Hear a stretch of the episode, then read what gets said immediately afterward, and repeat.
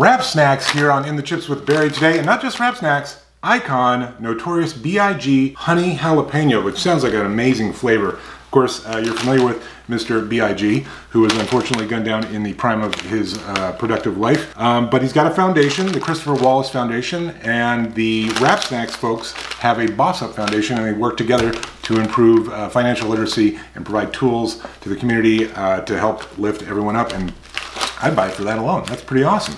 But I'm excited about the honey jalapeno flavor because sweet, heat, can't be beat. It's also got paprika, garlic, smoke, so I, I might be looking forward to this a little bit too much. Smells like potatoes. They're thin, they're a little Lay's-like, which I'm not thrilled about, but they're well coated, so um, there's that. Getting some honey right away. A little jalapeno. Oh, smoke for sure.